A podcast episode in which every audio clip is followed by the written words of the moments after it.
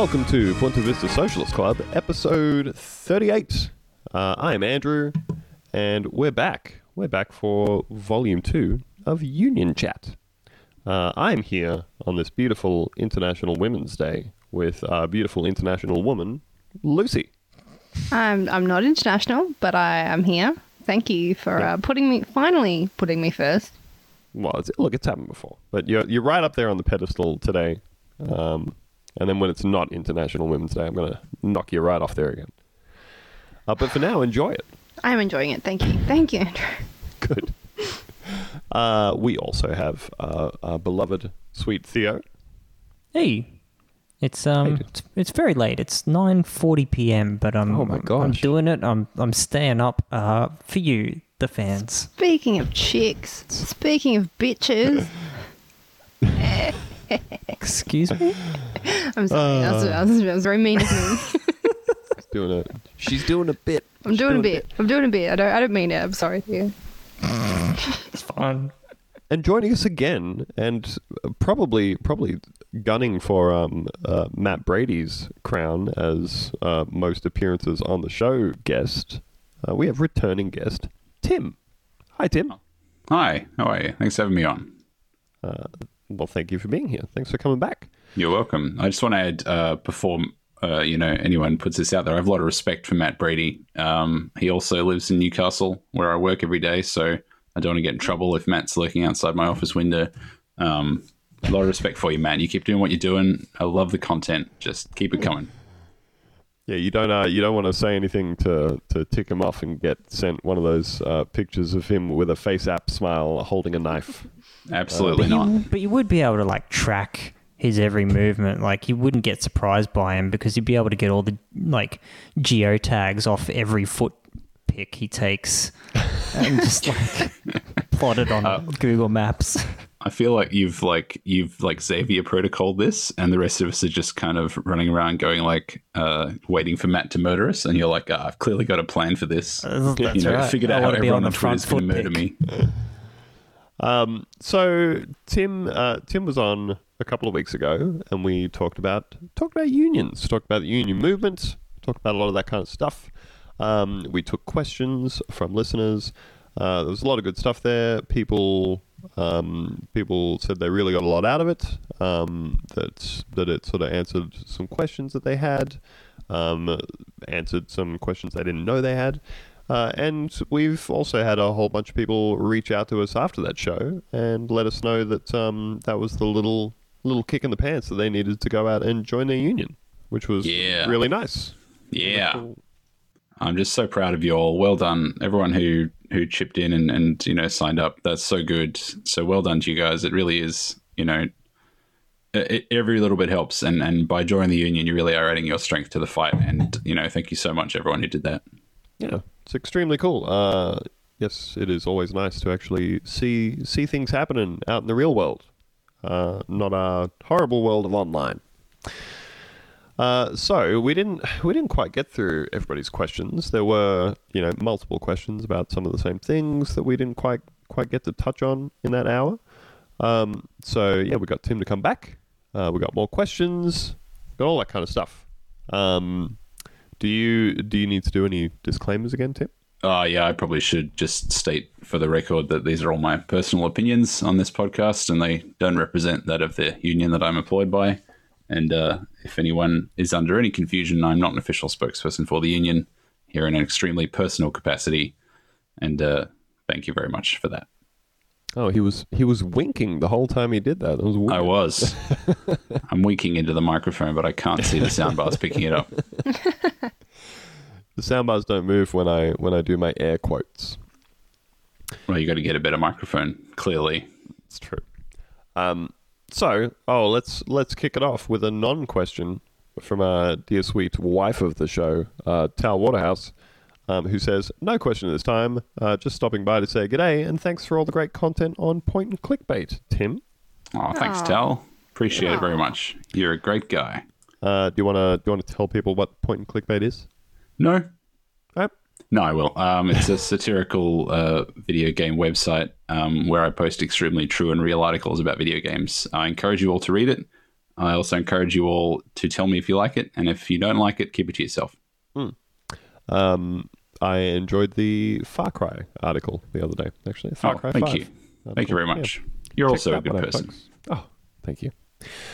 Uh, so, oh, we've got a little question here about um, about the the action that's been going on uh, overseas in the states. Um, for anybody who hasn't been following along with that one, uh, teachers in West Virginia um, have been doing a lot of grassroots organizing around uh, striking for better pay.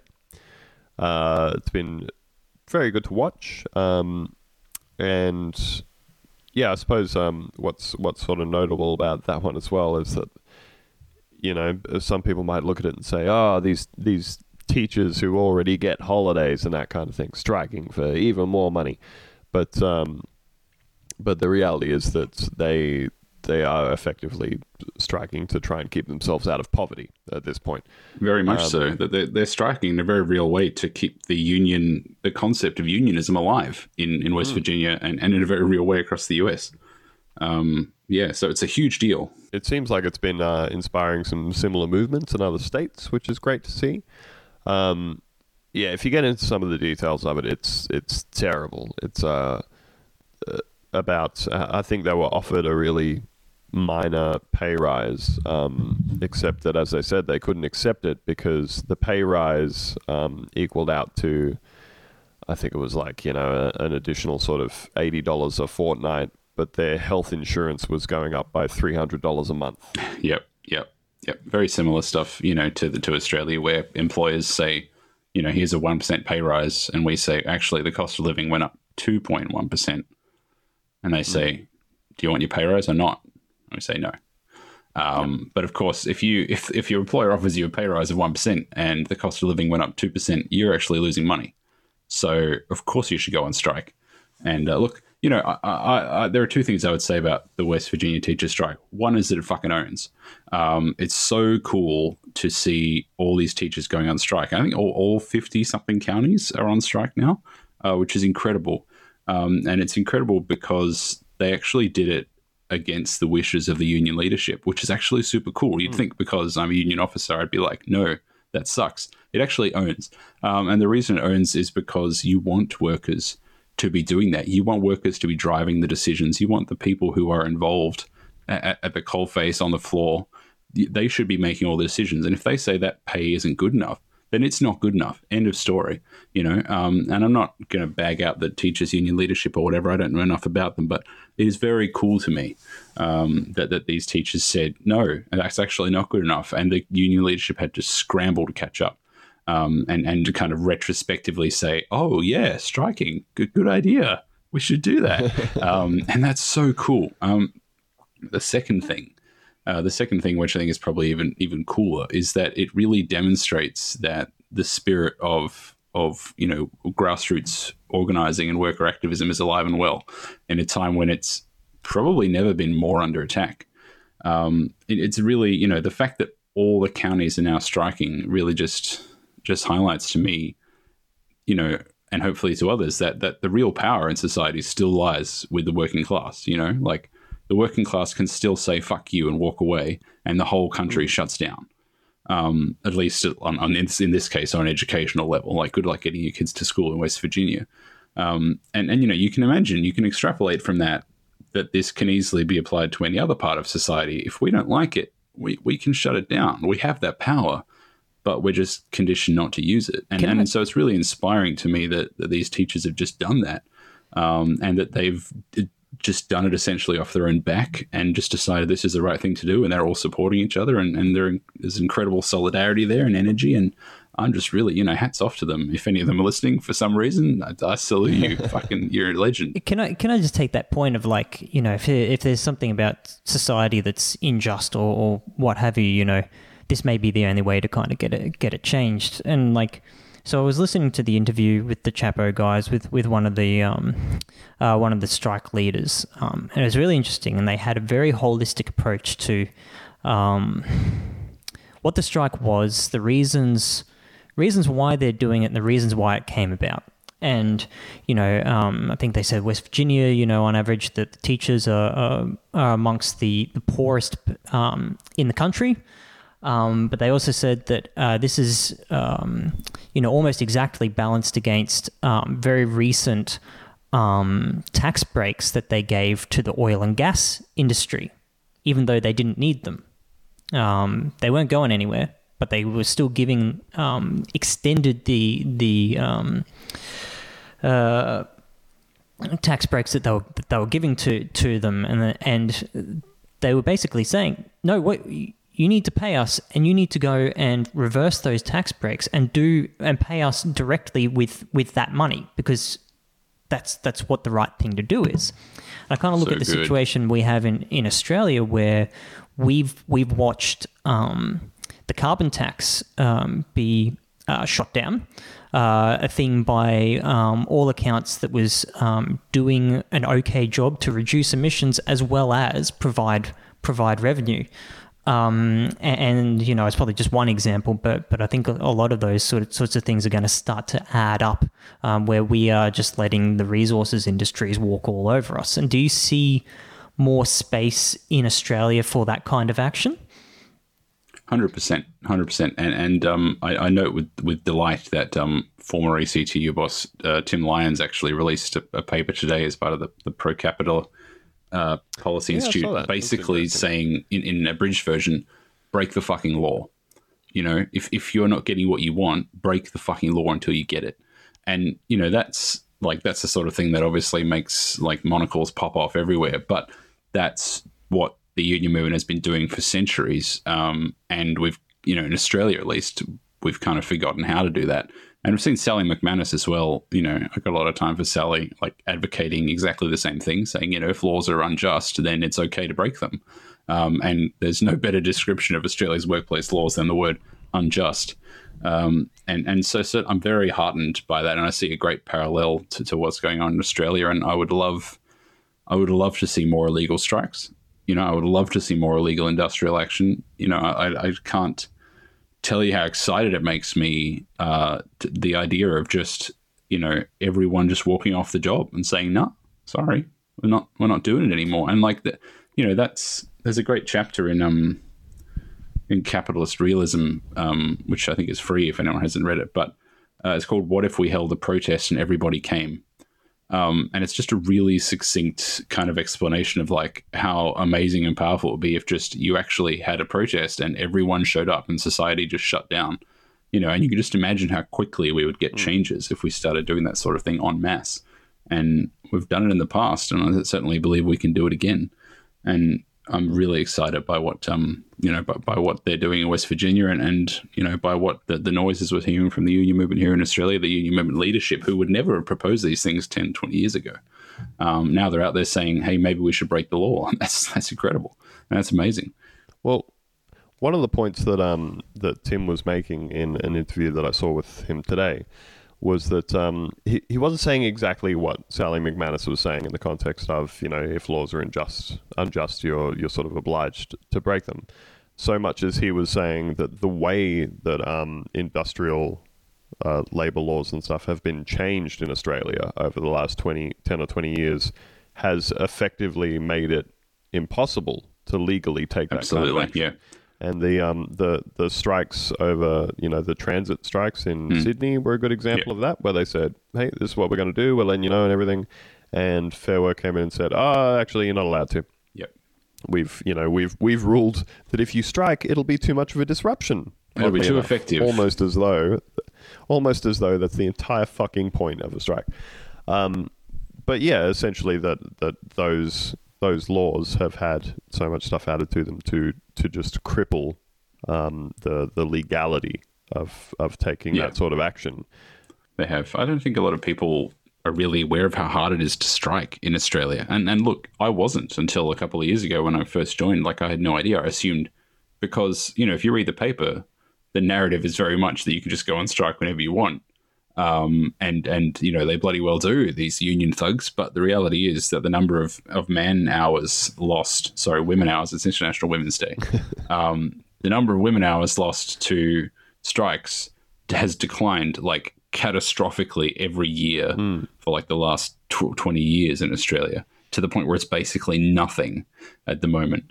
And, you know, that's because it is so abysmally hard to strike in Australia. Um, just to give you a quick overview, uh, you can only strike during a bargaining period. And you can only strike if you can demonstrate that you've been trying to bargain with your employer and you haven't got anywhere. And you can only strike then if you apply to the Fair Work Commission for the right to strike and you tell them exactly what kind of actions you're planning to take when you do strike. And even then, the employer can appeal to it and say, uh, no, this would be too disruptive. No, this would cost me too much money, that kind of stuff. And then you have to argue with it in the Fair Commission. And then, if you're successful, you get given the right to strike for 90 days. And if you don't strike during those 90 days or the 90 days passes, you have to go back and apply again. And you can only apply in any case once you've got a majority of votes from your uh, members. And it has to represent a majority of the members. So you have to get 50% plus one. And then uh, the employer can argue with you over the method by which you uh, ran that vote. So they could say, oh, we prefer a postal vote, which of course they love because people never read their mail, right? They love a postal vote. Um, and you can say, actually, we prefer an in person vote uh, where people mark a ballot sheet. And they can say, oh, oh, if you have that in the lunchroom, it'll be too disruptive. And the Fair Commission's like, hmm, yes, disruptive, fascinating. uh, postal vote it is. And then, you know, the postal vote comes around, three weeks pass, and two people have filled out their letter and sent it back, and you don't get the numbers to strike. And, well, um, so look, that's just a very brief overview of how abysmally hard it is to strike in Australia. And if you strike without any of that permission, you risk personal fines as well as fines to the union. Um, and the personal fines can be like ten thousand dollars or more. Well, Um, so you know it's really good at making people not want to strike. Well, it makes me think of like a parallel to um to like protesting as well, where it seems like now in major cities, um, protests are all all have to be organized in such a way that you have to like apply for a permit to protest in a particular place at a particular time and you have to tell the police how many people that are going to be there so that they know how many cops to have turn up and stand around you in a circle and you know how many horses to bring and all that sort of shit and how long you're going to be there and then you have to finish up and fuck off at a particular time and everything and in both cases uh, they you know it's very very clearly things where they've put this they've put this framework they've put this scaffolding around an action which in and of itself by design is intended to be both spontaneous and disruptive Exactly. um, because the whole the whole point is that you know employers employers aren't they are supposed to be relatively taken by surprise by this stuff, or in the case of um, in the case of other you know strikes that are centered on workplace safety, like Yeah. Yeah. you know No, if, you you're, can't. if you're working on the floor somewhere, if you're working on a shop somewhere, and you're saying to your employer. There is a situation over here, and if you don't fix it, somebody's going to get killed and they go, "Ah, we'll get to it and get back to work." You know, should you should you have the right to be able to say everyone's just going to stop until you fix this, or someone's going to get injured or die, or should you have to wait for these very specific conditions in which you're allowed to protest? I will say that I I believe anyone should be able to go and strike at any time for any reason, particularly sympathy strikes, um, which are an incredibly powerful tool, which is why they got outlawed. Um, but I, I will add on the health and safety aspect that a lot of workers aren't aware that they can actually apply to become health and safety representatives on their work site. And you can do this at any site, whether you're in office or whether you're on a factory floor, it doesn't matter. Um, this is a process that the union can help you through. But when you become a health and safety rep, which is a, an elected position amongst your group, so you have to actually stand for a tiny vote, and a bunch of them say, "Yeah, this guy be a good health and safety rep," or "Nah, he's terrible." Um, but when you have that uh, position, you actually have a bunch of powers under law to be able to order everyone to stop working if something's unsafe, and you can do that without being fired. You can do that without any fear from your boss, as long as you're acting in accordance with that legislation, which is quite easy to do. Like for example, if there's is you know there's been times when uh, there was a chlorine gas leak at a chicken plant a couple of years back, and our, our health and safety reps just said, "Everyone get out, everyone get out now," and they evacuated the whole plant. Um, and they can do that because they have that power to say this is an unsafe situation, and I'm I'm using my power to order everyone to stop working. And anyone can do this in any environment. Like if you're in an office and you know, like you see uh, something sparking or you see an electrical fire happening, you can order everyone out. And as long as you're doing it, exercising your powers correctly as a health and safety representative, you can't be touched for it. There are massive penalties for interfering with a health and safety rep who's doing their job. Um, but a lot of people don't know about that, and employers certainly don't wish to, uh, you know, make it public knowledge. Um, but if you are part of a union, another great benefit to being part of a union is you can get them to walk you through that process legally and make it nice and safe, and they can give you union approved training and, and you know get time off, paid time off for work to go to the training, um, and that kind of stuff. And it, it makes for a huge amount of control over your workplace that you might not have had before. You, you can also do things like if you see unsafe machinery that's not immediately lethal, you can put what's called a, a, a PIN notice on it, which is a redundant acronym, but it stands for Provisional Improvement Notice. Notice, uh, and this is basically a, a legal document which says you need to fix this, and if you don't, then Fair Work will be along within a week to order you to fix it. And if you just still don't fix it, then you'll get a massive fine.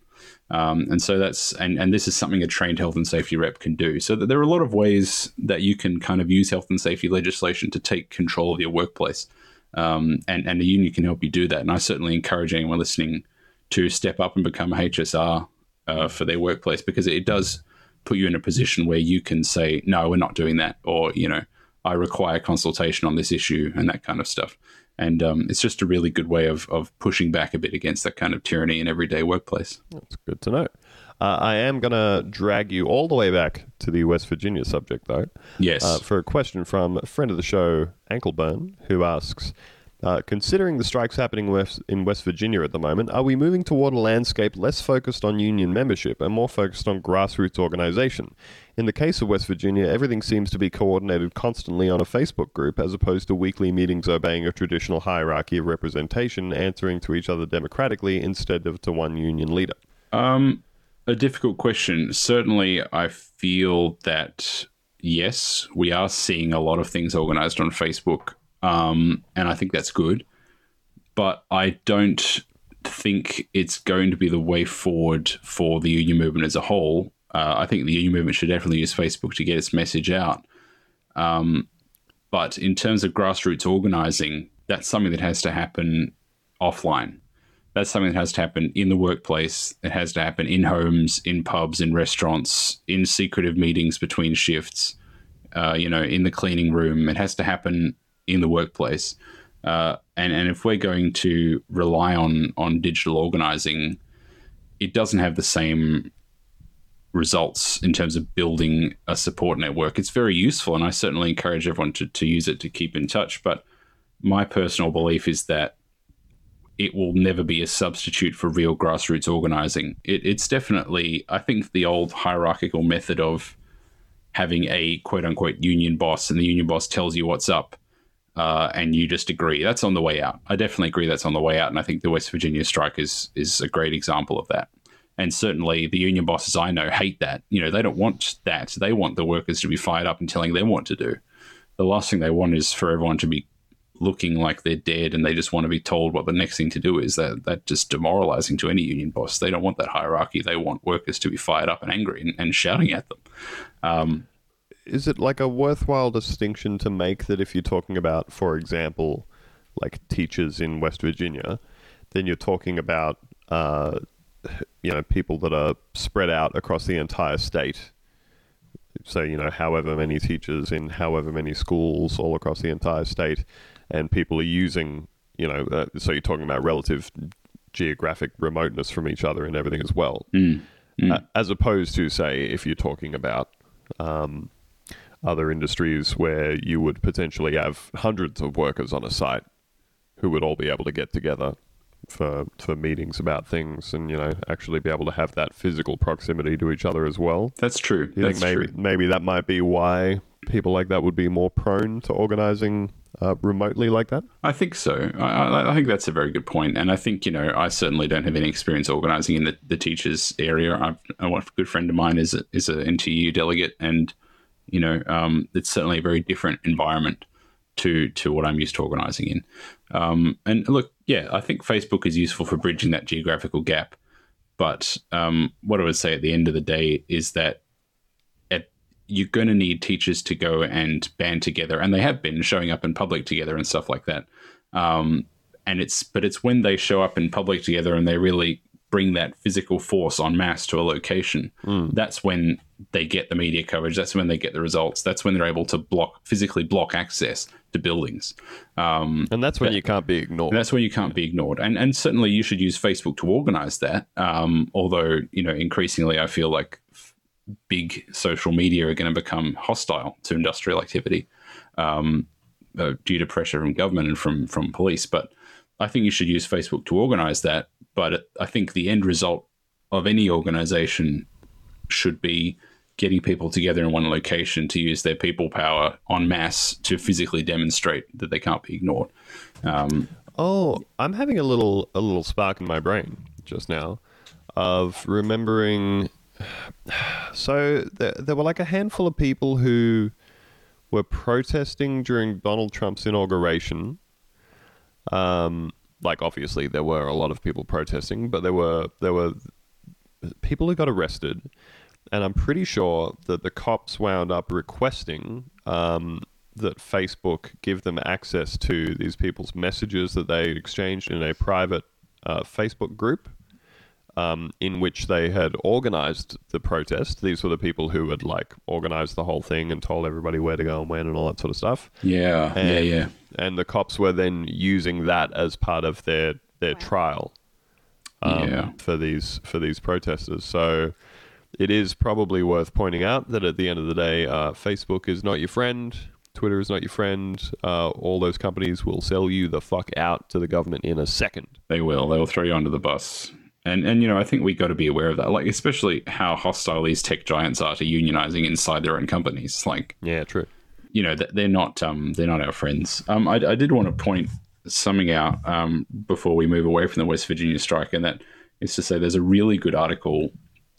Um, I'll, if with your indulgence, Andrew, you can put it perhaps in the show notes, but it's from the Economic Policy Institute, and it's about uh, the fair share fees that the union movement is actually fighting over. And if anyone's interested in not only a really good overview of what of the the base the re, very real existential threat the U.S. Uh, union movement is facing, but also where all the money to fund these cases is coming from. This article is just a really good, like it's it's done a really good job tracking back all the money, and you can see that you know the same dozen lib, like conservative and libertarian think tanks have basically been funding all these uh, court cases over the years to slowly and surely destroy the union movement. It's very worth reading, and I'll I'll pass you the link later, and you can perhaps put it in the show notes. I will definitely do that. Uh, so we have a we have another question here, which is on a theme that we've received multiple questions about, but we didn't get into last time you were on. Um, so friend of the show, TBR, which I'm choosing to interpret as tea break, because it's you know a bit of bit of HTML joke there maybe. Why, that, very, very Andrew of you. Uh, and they say, uh, "Hey, online," which is a disconcerting way to refer to us collectively. Um, I was motivated to look into unionizing by that episode. Good news. But my turgid, throbbing bone for workers' rights deflated when I found out I was best covered by the SDA. Uh, now, could you could you just tell us what the SDA stands for? Sure. So the SDA is the uh, Shop and Distributive Alliance. Um, I'm pretty sure I got that right. But the, the important point is the SDA is the union for retail work in Australia. Um, the SDA is the largest union in Australia on paper. That is an important point to note. They have 200,000 members or more than that, and which makes them, by any anyone's measure, the largest union in Australia. Their questions are Why are the shoppies so bad? Are they deliberately evil as they seem, or merely inept? Is there an alternative for the humble hospo that doesn't involve throwing money into a bin fire? How can the SDA redeem themselves? Can they be redeemed? Please rekindle my hope to join the workers' paradise. This feels like a Dorothy Dixer uh, question. Is the minister aware of any alternative policies? Well, yes, I am, T Break. Thank you very much. Um, uh, first thing I would say is yes, there is an alternative, uh, and it's called the Retail and Fast Food Workers Union, or RAFFWU. Um, I encourage you to look it up R A F F W U. Um, Great and yeah, name. it is a great name. Great name. Um, and the RAFFWU was basically created uh, in direct opposition to the SDA by disgruntled former SDA workers who had been ripped off and abused by the SDA and who wanted actual representation at work. Um, why is the SDA so reviled? Uh, the answer is because the SDA doesn't do any of the things a union should do, and in fact does the opposite. Uh, a union should be an aggressive defender of workers' rights. The SDA instead has uh, signed cozy deals with Coles and Woolworths and McDonald's and other retail chains, and uh, basically does nothing to defend its workers. Uh, the SDA, sorry, a, a union should be um, aggressively fighting for better pay. The SDA actually signs deals which reduce workers' pay uh, to the point where they are overturned by the Fair Work Commission for being illegal. Um, uh, in very famous case, the SDA stitched up a deal with Coles. Um, that deal was later ruled two years later to be illegal by the Fair Work Commission after several Coles employees, but most uh, notably a trolley operator in Queensland called Duncan Hart, um, took they because they're party to the agreement, they were able to file a dispute for it in the Fair Work Commission, and, and they were able to prove quite conclusively that this deal actually left the huge swathe of the workforce worse off than if they were just on the minimum wage. Um, and so that's the sort of work that the SDA does. Uh, they knew that their deal would leave people worse off. That's very important to understand here. They admitted that in court, they knew it. Um, and, and they were forced to repeal the deal, uh, and it was overturned. And now, legally speaking, that deal never existed. That's that's the legal fact. Um, it never existed, never came into force. It was completely repealed, and um, all the other like places like Woolworths and stuff are watching very closely to see what happens next with Coles. Um, but certainly, I can also tell you from my own personal experience that the union that I work for, the Meat Workers Union, we also represent Coles butchers, and we asked the SDA uh, to leave the butchers alone because they they could also claim coverage of these butchers because they work in the grocery stores. The SDA said, of course, we'll leave them alone, not a problem. They've been yours for decades. We won't touch them. And then, of course, they turned around and did exactly the opposite of that. And they signed a deal with Coles that covered the butchers and basically stole them from us. This is, uh, you know, poaching is the term you would use inside a, a union movement. They poached our workers. And in doing so, they gave all future Coles butchers an enormous pay cut that, that we calculated to be anywhere up to $15,000 a year. So previously, Coles butchers were on really good rates because they were very militant and they went on strike. And Coles had to come back and say, okay, you can have fantastic rates if you want. Please stop going on strike. Uh, and then the SDA came in and they gave them, frankly, appalling rates, uh, which amounted to a huge pay cut. And, and the again, the Meat Workers Union has been very angry about that, and, and we have very vocally criticised and attacked the SDA on a number of occasions, even protesting outside their offices. Um, because we were convinced that this deal had to be illegal, and we were very happy and vindicated to find out it was several years later. Um, It's, uh, it's not a great look as a as a union to have other unions. No, it's not a good look. saying what the fuck. It's doing? also not a good look to be out there, you know, uh, funneling your union workers' funds into campaigns against marriage equality, um, which is something else the SDA does. So, like, I think last time on the podcast we talked about how there were some right wing unions, but they were few and far between. The SDA is one of them. Uh, politically speaking, the SDA is very right wing. They back the right wing Labour faction. They are very conservative on um, on on political issues like marriage equality, and they pour all their money into stuff like that. Um, even though they represent a workforce which is overwhelmingly uh, young people and overwhelmingly women, uh, the sort of people who would be very interested in voting for marriage equality, statistically speaking, um, they pour their money into fighting against it. Um, they really are a, a very shocking union, um, and they don't do the stuff that a union should do. Like they've never gone on strike. Yeah, the idea of Coles workers going on strike or whatever is it's just never going to happen because they're not that kind of union. They're very much about um, keeping their membership high by being cozy with Coles and Woolworths. Like you know, Coles and Woolworths actually go out there and say, "Here's the union. Feel free to join." You never get that. You know that that's wrong. That should not happen. The boss should never say, "Here's the union. I love the union. Please join the union." That should never happen if the union's doing its job right. Um, and but Well, yeah, I found I found myself thinking when you were saying before that uh, a, a union should be an antagonist to the employer, not Uh, yeah, I mean, the interests are mutually exclusive. You know, they want to keep their money so they can have a higher profit, and the union wants to take their money because it belongs to the workers. Like those two cannot be reconciled. Um, but the SDA doesn't doesn't do that. They, and you know, like they are. The- I mean, there's a reason that senior figures in the Liberal government call the SDA the very model of a trade union.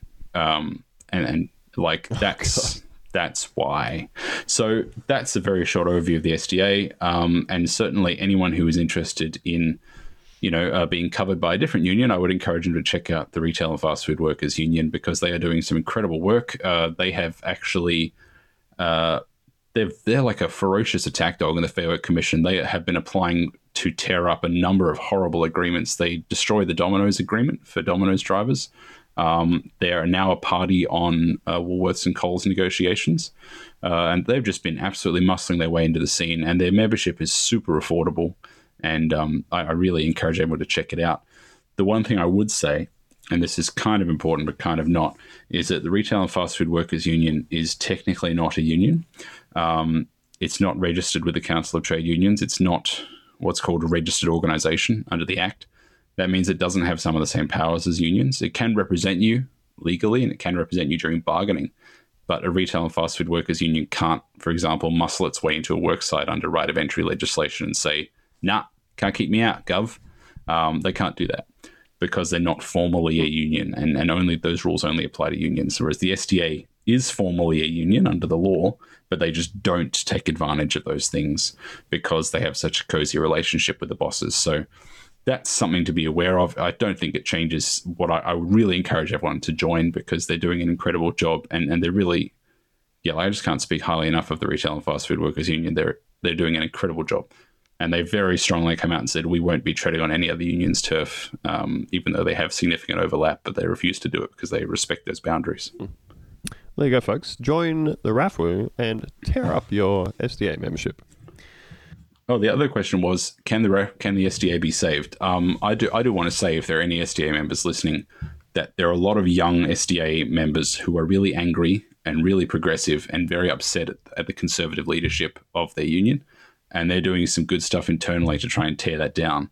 Um, and so, so, you know, shout out to those guys. I know they exist. I've met some of them at conferences, and I think they're on the right track. But you know, the the problem is that the leadership of the SDA has really has a stranglehold on things, and they've been there for a long time.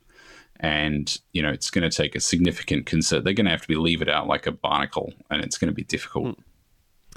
Uh, so we've got another question here. Friend of the show, Chris Didonna uh, asks, well, he says, I'm looking forward to hearing what Burgerdrome, that's Tim, everybody, on Twitter, uh, has turned up as far as workers' co ops go. And Connor Stokes, wife of the show, mwah, mwah, mwah, uh, says that he too is looking forward to that. Um, we we did very briefly touch on this uh, when going through letters in a previous show, um, except that our our answer pretty much extended to us saying uh, we think they're good. Wherever you can involve Yeah. uh, employees, They're still good. decisions, get in on it. Uh, but we would like to know if you have have a more nuanced take on uh, how you feel about worker co-ops. Is that the ideal state of workplaces?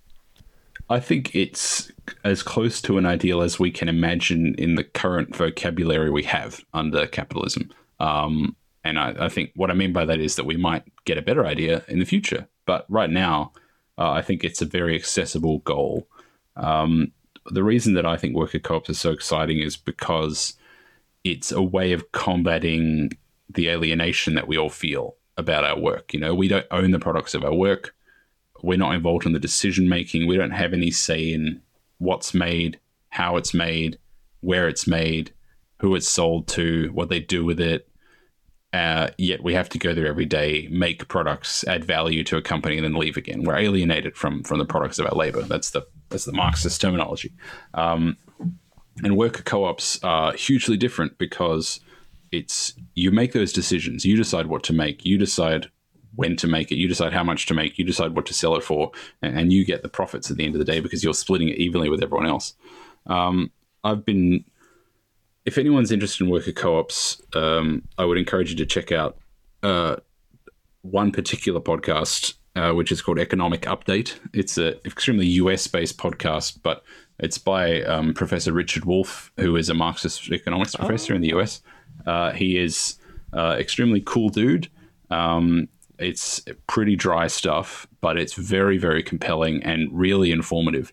And and um, Wolff heads up what's called the Democracy at Work uh, collective, and they quite literally are about democratizing the workplace. And so often this podcast has a lot of guests on it who talk about their experience in starting co-ops or their experience in managing co-ops or developing software for co-ops and that kind of stuff.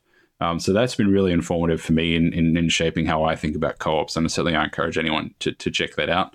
Um, I'll send you some links and you can pop them in the show notes if you like. But um, really good stuff, and it's out every week, and it's just really, really good. Um, there's something interesting.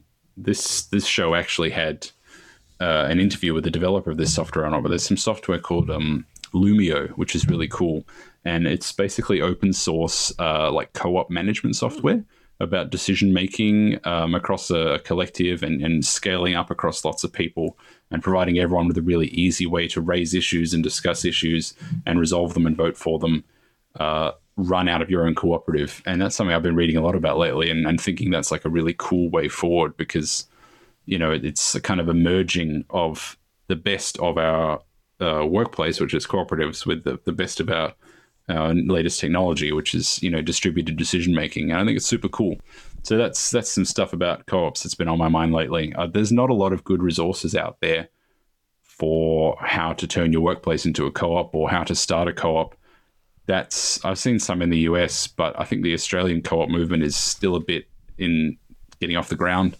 Um, but I think you know definitely that's something I've been on the on the lookout for is is you know more information on that. And I think more and more like capitalists will be wanting to fund co-ops in the future because I think that's a bad idea. Like just to be clear, I don't, I don't think capitalists should be funding anything, but I think it's very easy to convince people to hand you money when you're a co-op because you have all the skills. You just need a bit of money to get off the ground, and that's very different to, you know, um, when you're a large company and you say I have a lot of money but I don't have any skills you know, a bank can easily see a, uh, a way forward there to help you out. And I think we'll be seeing more banks lending towards co-ops and stuff like that in the future. And I think that's very cool. It's funny that you say that because the last time you were on, one of the things that we talked about was the really uh, low rate of unionization in, like, particularly in sort of tech fields and like video game developers, startups, yeah, yeah, yeah. studios, that kind of thing.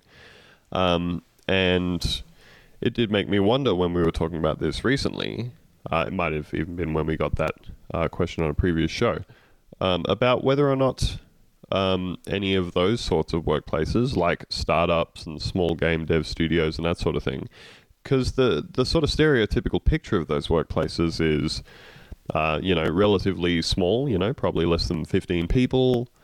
Um, mm-hmm. And more often than not, people kind of being asked to um, people being asked to, you know, work hard and put a lot of themselves into a job in the hopes that they can create success together collectively.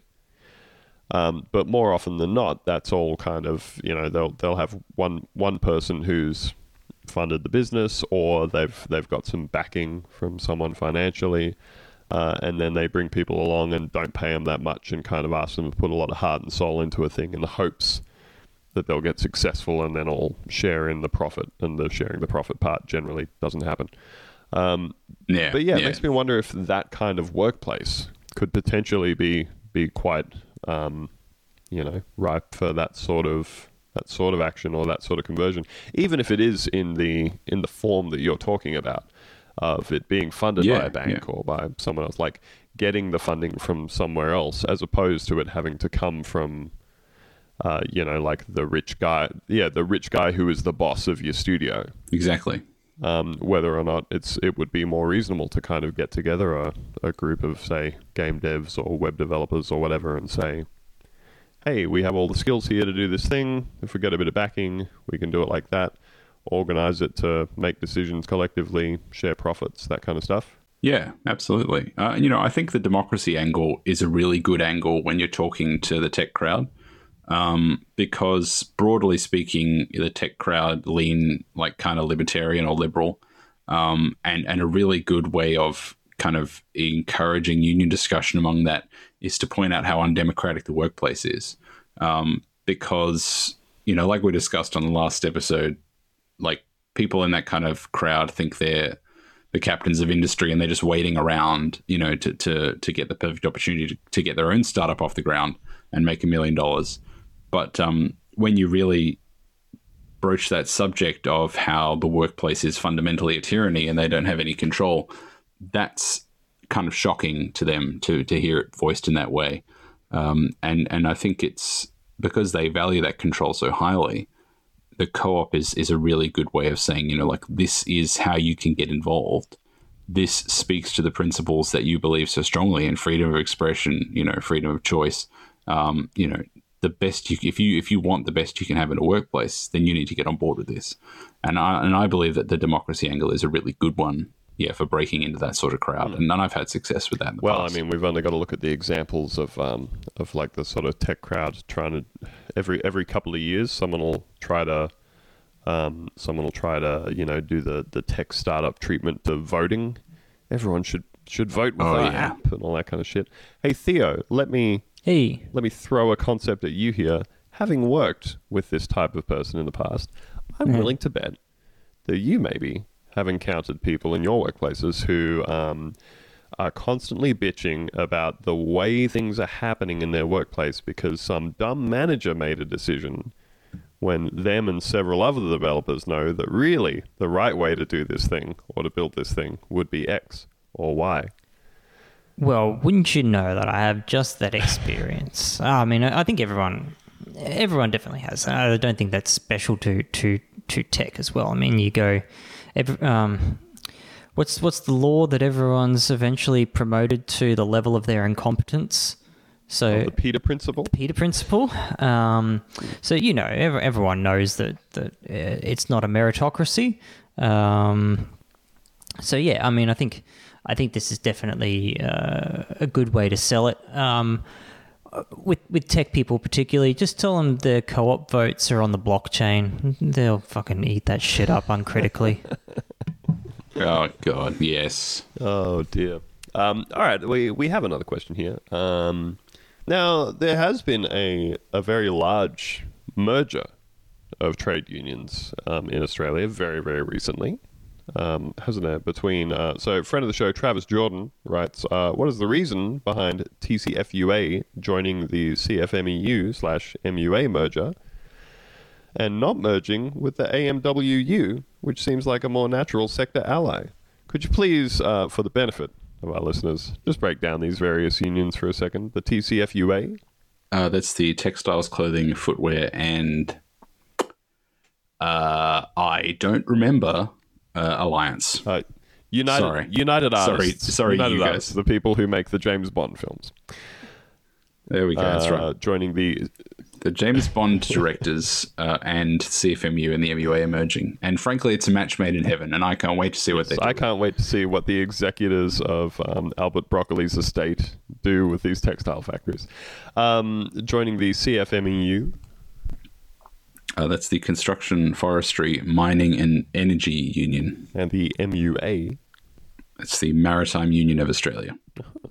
and not merging with the AMWU, uh, which is the Australian Manufacturing Workers Union. which seems like a more natural sector ally to the TCFUA, according to Travis. Well, Travis, I have no fucking clue, is the answer. Um, they don't keep me up to date on their business, and frankly, they're not obliged to. Uh, no, um, look, the CFMU has had some overlap with textiles for a while. Um, they have a, a textile division. Um, they, they do, the CFMU is already an amalgamation of a lot of unions. The CFMU is, is the Katamari ball of unions.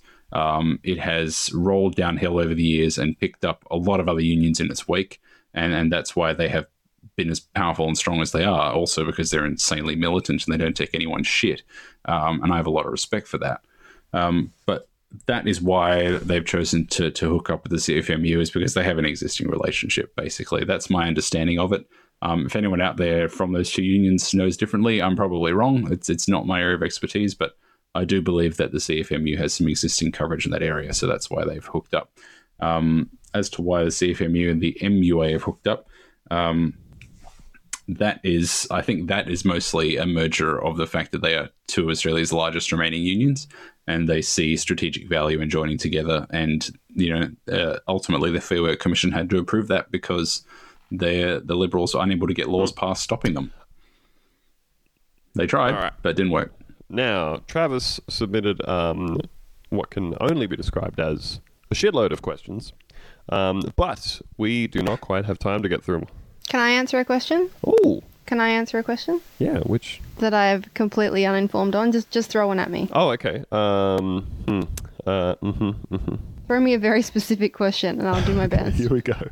Number three. Uh, Hell yeah. oh, number three of these ones. What? What sort of events should trade halls be running to engage younger peoples and general activists in union activities? Um, swingers parties. Next question. I was going to say a gamer to- streams.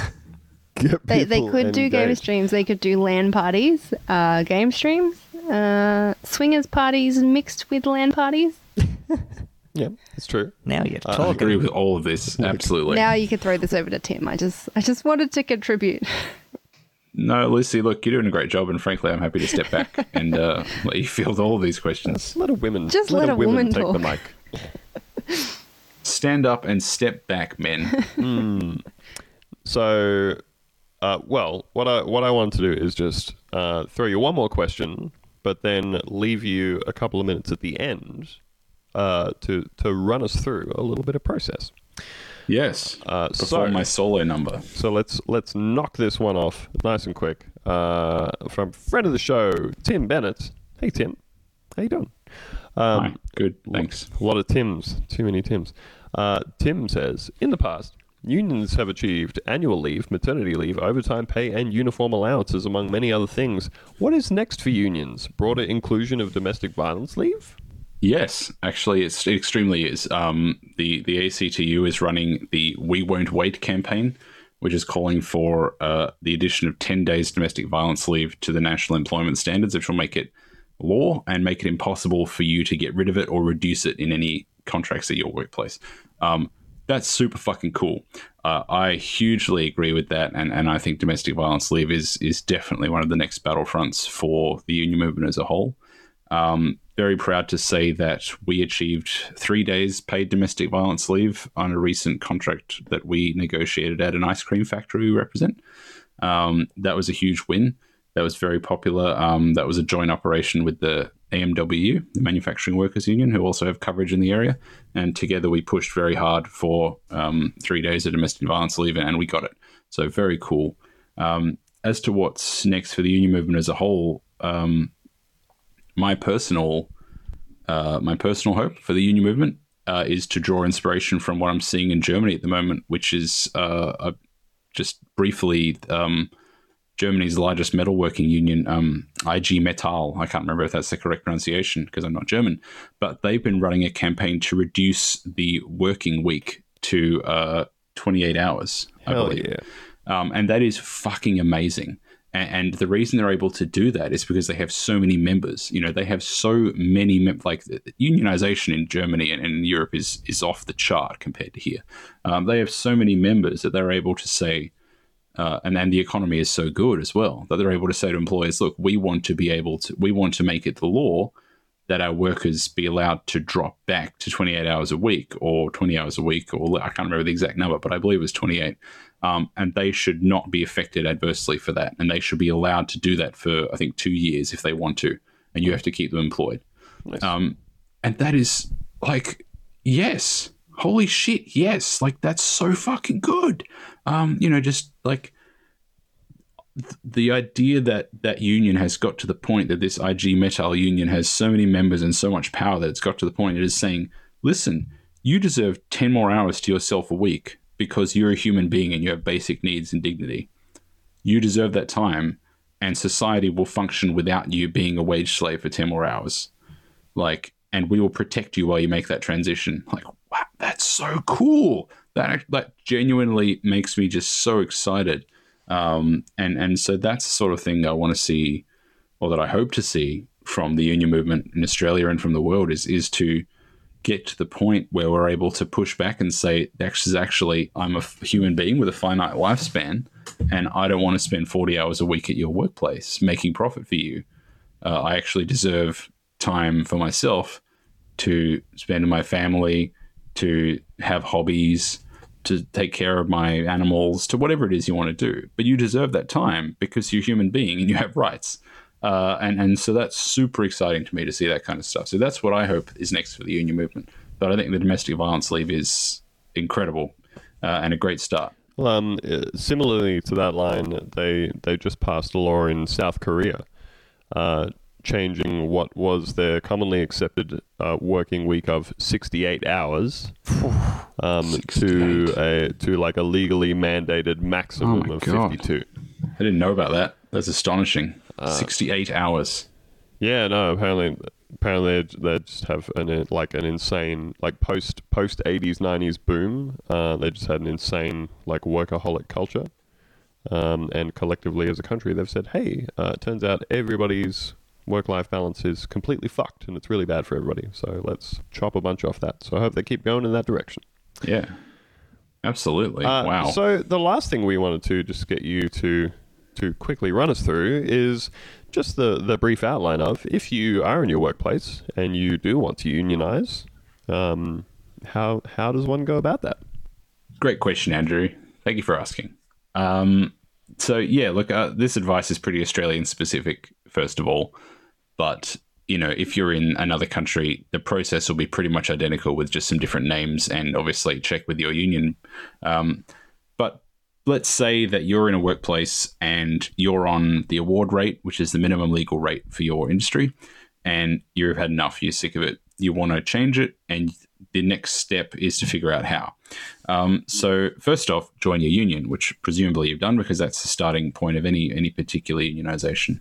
But what you're aiming to do is establish what's called an enterprise bargaining agreement for your site, and that covers all of the people at your site, and that establishes that you have to be paid more than the award.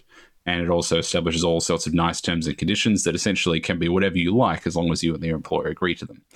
Um, and the way that you go about getting that is by joining the union and then signing up more and more people inside your workplace to the union. Ideally, you want to be looking at about 50% of the workplace. That's a strong number. That's a good starting point. If you've got less than 50%, you can start, but really you want to be getting about the 50% critical mass is when you start to wield majority power and you can make the Fair Work Commission do what you want. So once you have enough members, you go to your boss and you say, look, I want to start bargaining for an agreement for this work site. And the boss has two options. If it's a smart boss, they'll say, sure, sounds great. If it's a boss who doesn't give a shit and is very hostile, they say, nope. And you say, okay. And if the boss says, yes, that's great, you begin bargaining, you know, you form a committee, you get the union in to advise you on what you can and can't do, you sign off on the agreement, job done. But the reality is that most bosses don't want to do that. Um, so you have no choice but to go down the avenue of what's called a majority support determination. And what this is is essentially just saying, "Hey, Fair Work Commission, we want to bargain, but the boss says we can't. But look, there's a majority of us who want to bargain, so can you please force them to bargain by law? Thank you very much." And in order to do that, it's kind of a long, drawn out process, but and that's why it's important to get the union involved because there's a lot of paperwork and you have to do it right. But basically, you all sign a petition, you submit it to the Fair Work Commission, and the Fair Work Commission reviews the signatures and says, "Okay, yes, this this I agree that a majority of workers want to bargain." And just for your for clarification, a majority in this case means fifty percent plus one. Uh, and they say, "Okay, I'm now going to force the the employer to bargain with you. I'm going to give legally binding orders saying they have to bargain with you." Uh, and that will force the employer to sit down and begin bargaining with you, and you can actually start having that discussion. Um, that doesn't mean you're guaranteed a result because bargaining doesn't mean an outcome. It just means that you're actually talking. But that's the first step. Once you're actually in that bargaining process, then you have the power to do things like go on strike and that kind of stuff, which you can't do until you're formally in that bargaining process. That's why it's so important in Australia to, to have that. But what I'm essentially saying is if you want to unionize at your work site, the first step is to start recruiting other people. You can't do it on your own. You, I mean, that's the basic tenet of unionism, isn't it? You can't you can't do it on your own. So you need to start recruiting other people. And when you have about that 50% critical mass, which, you know, if you're doing all that recruiting on your own, the union organizer will love you forever. Um, when you get about that 50% critical mass, that's when you can start really trying to agitate for an agreement for the work site. Uh, and that will allow you to bargain. And, and usually that will involve much better rates than what you're being paid. That will involve extra days off, that kind of stuff. There's all the stuff that you can put in. Like, if you think of something you'd like at your workplace, you can just throw it in there and the employer can agree to it.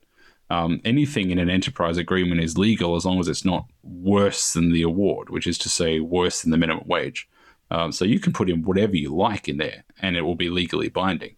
But you won't get it unless you have the numbers on the ground to pull it off. And that's why it's so important that if you want to unionize your worksite, you have to start by recruiting other people to join the union uh, and inviting the union to come in and that kind of stuff. And the union can come in, you know, like the, if, if they know you want there, if they know that there's a movement at the site, activity, they'll be there because they'll they'll know that that's you know a, a place where the action is happening.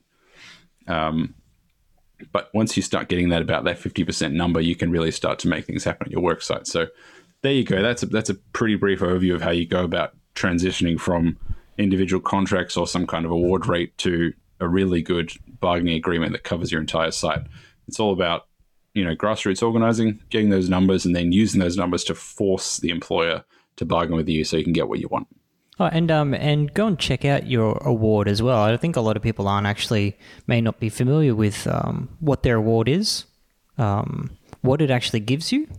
Yeah. Um, uh, because I know for, for for you know my my case at one point, um, they had to negotiate uh, not paying me overtime because you know I was getting paid X percent above the award, and you might go, well, actually no, I think that puts me in a worse position, like old mate, um, uh, the the trolley worker um, did in the in the Coles case.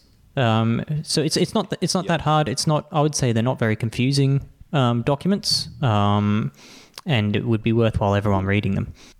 Yeah, all the awards are freely available on the Fair Work Commission website, so you can just Google. And if you're not sure what industry you're in, um, you know, then then you can really ask your union to help you and figure out what the what the right thing is. Um, but it's generally pretty easy to figure out. So the way it works in Australia is that if you're in a specific industry, you're probably covered by the award for that industry, and there are a lot of them, and they're quite broad.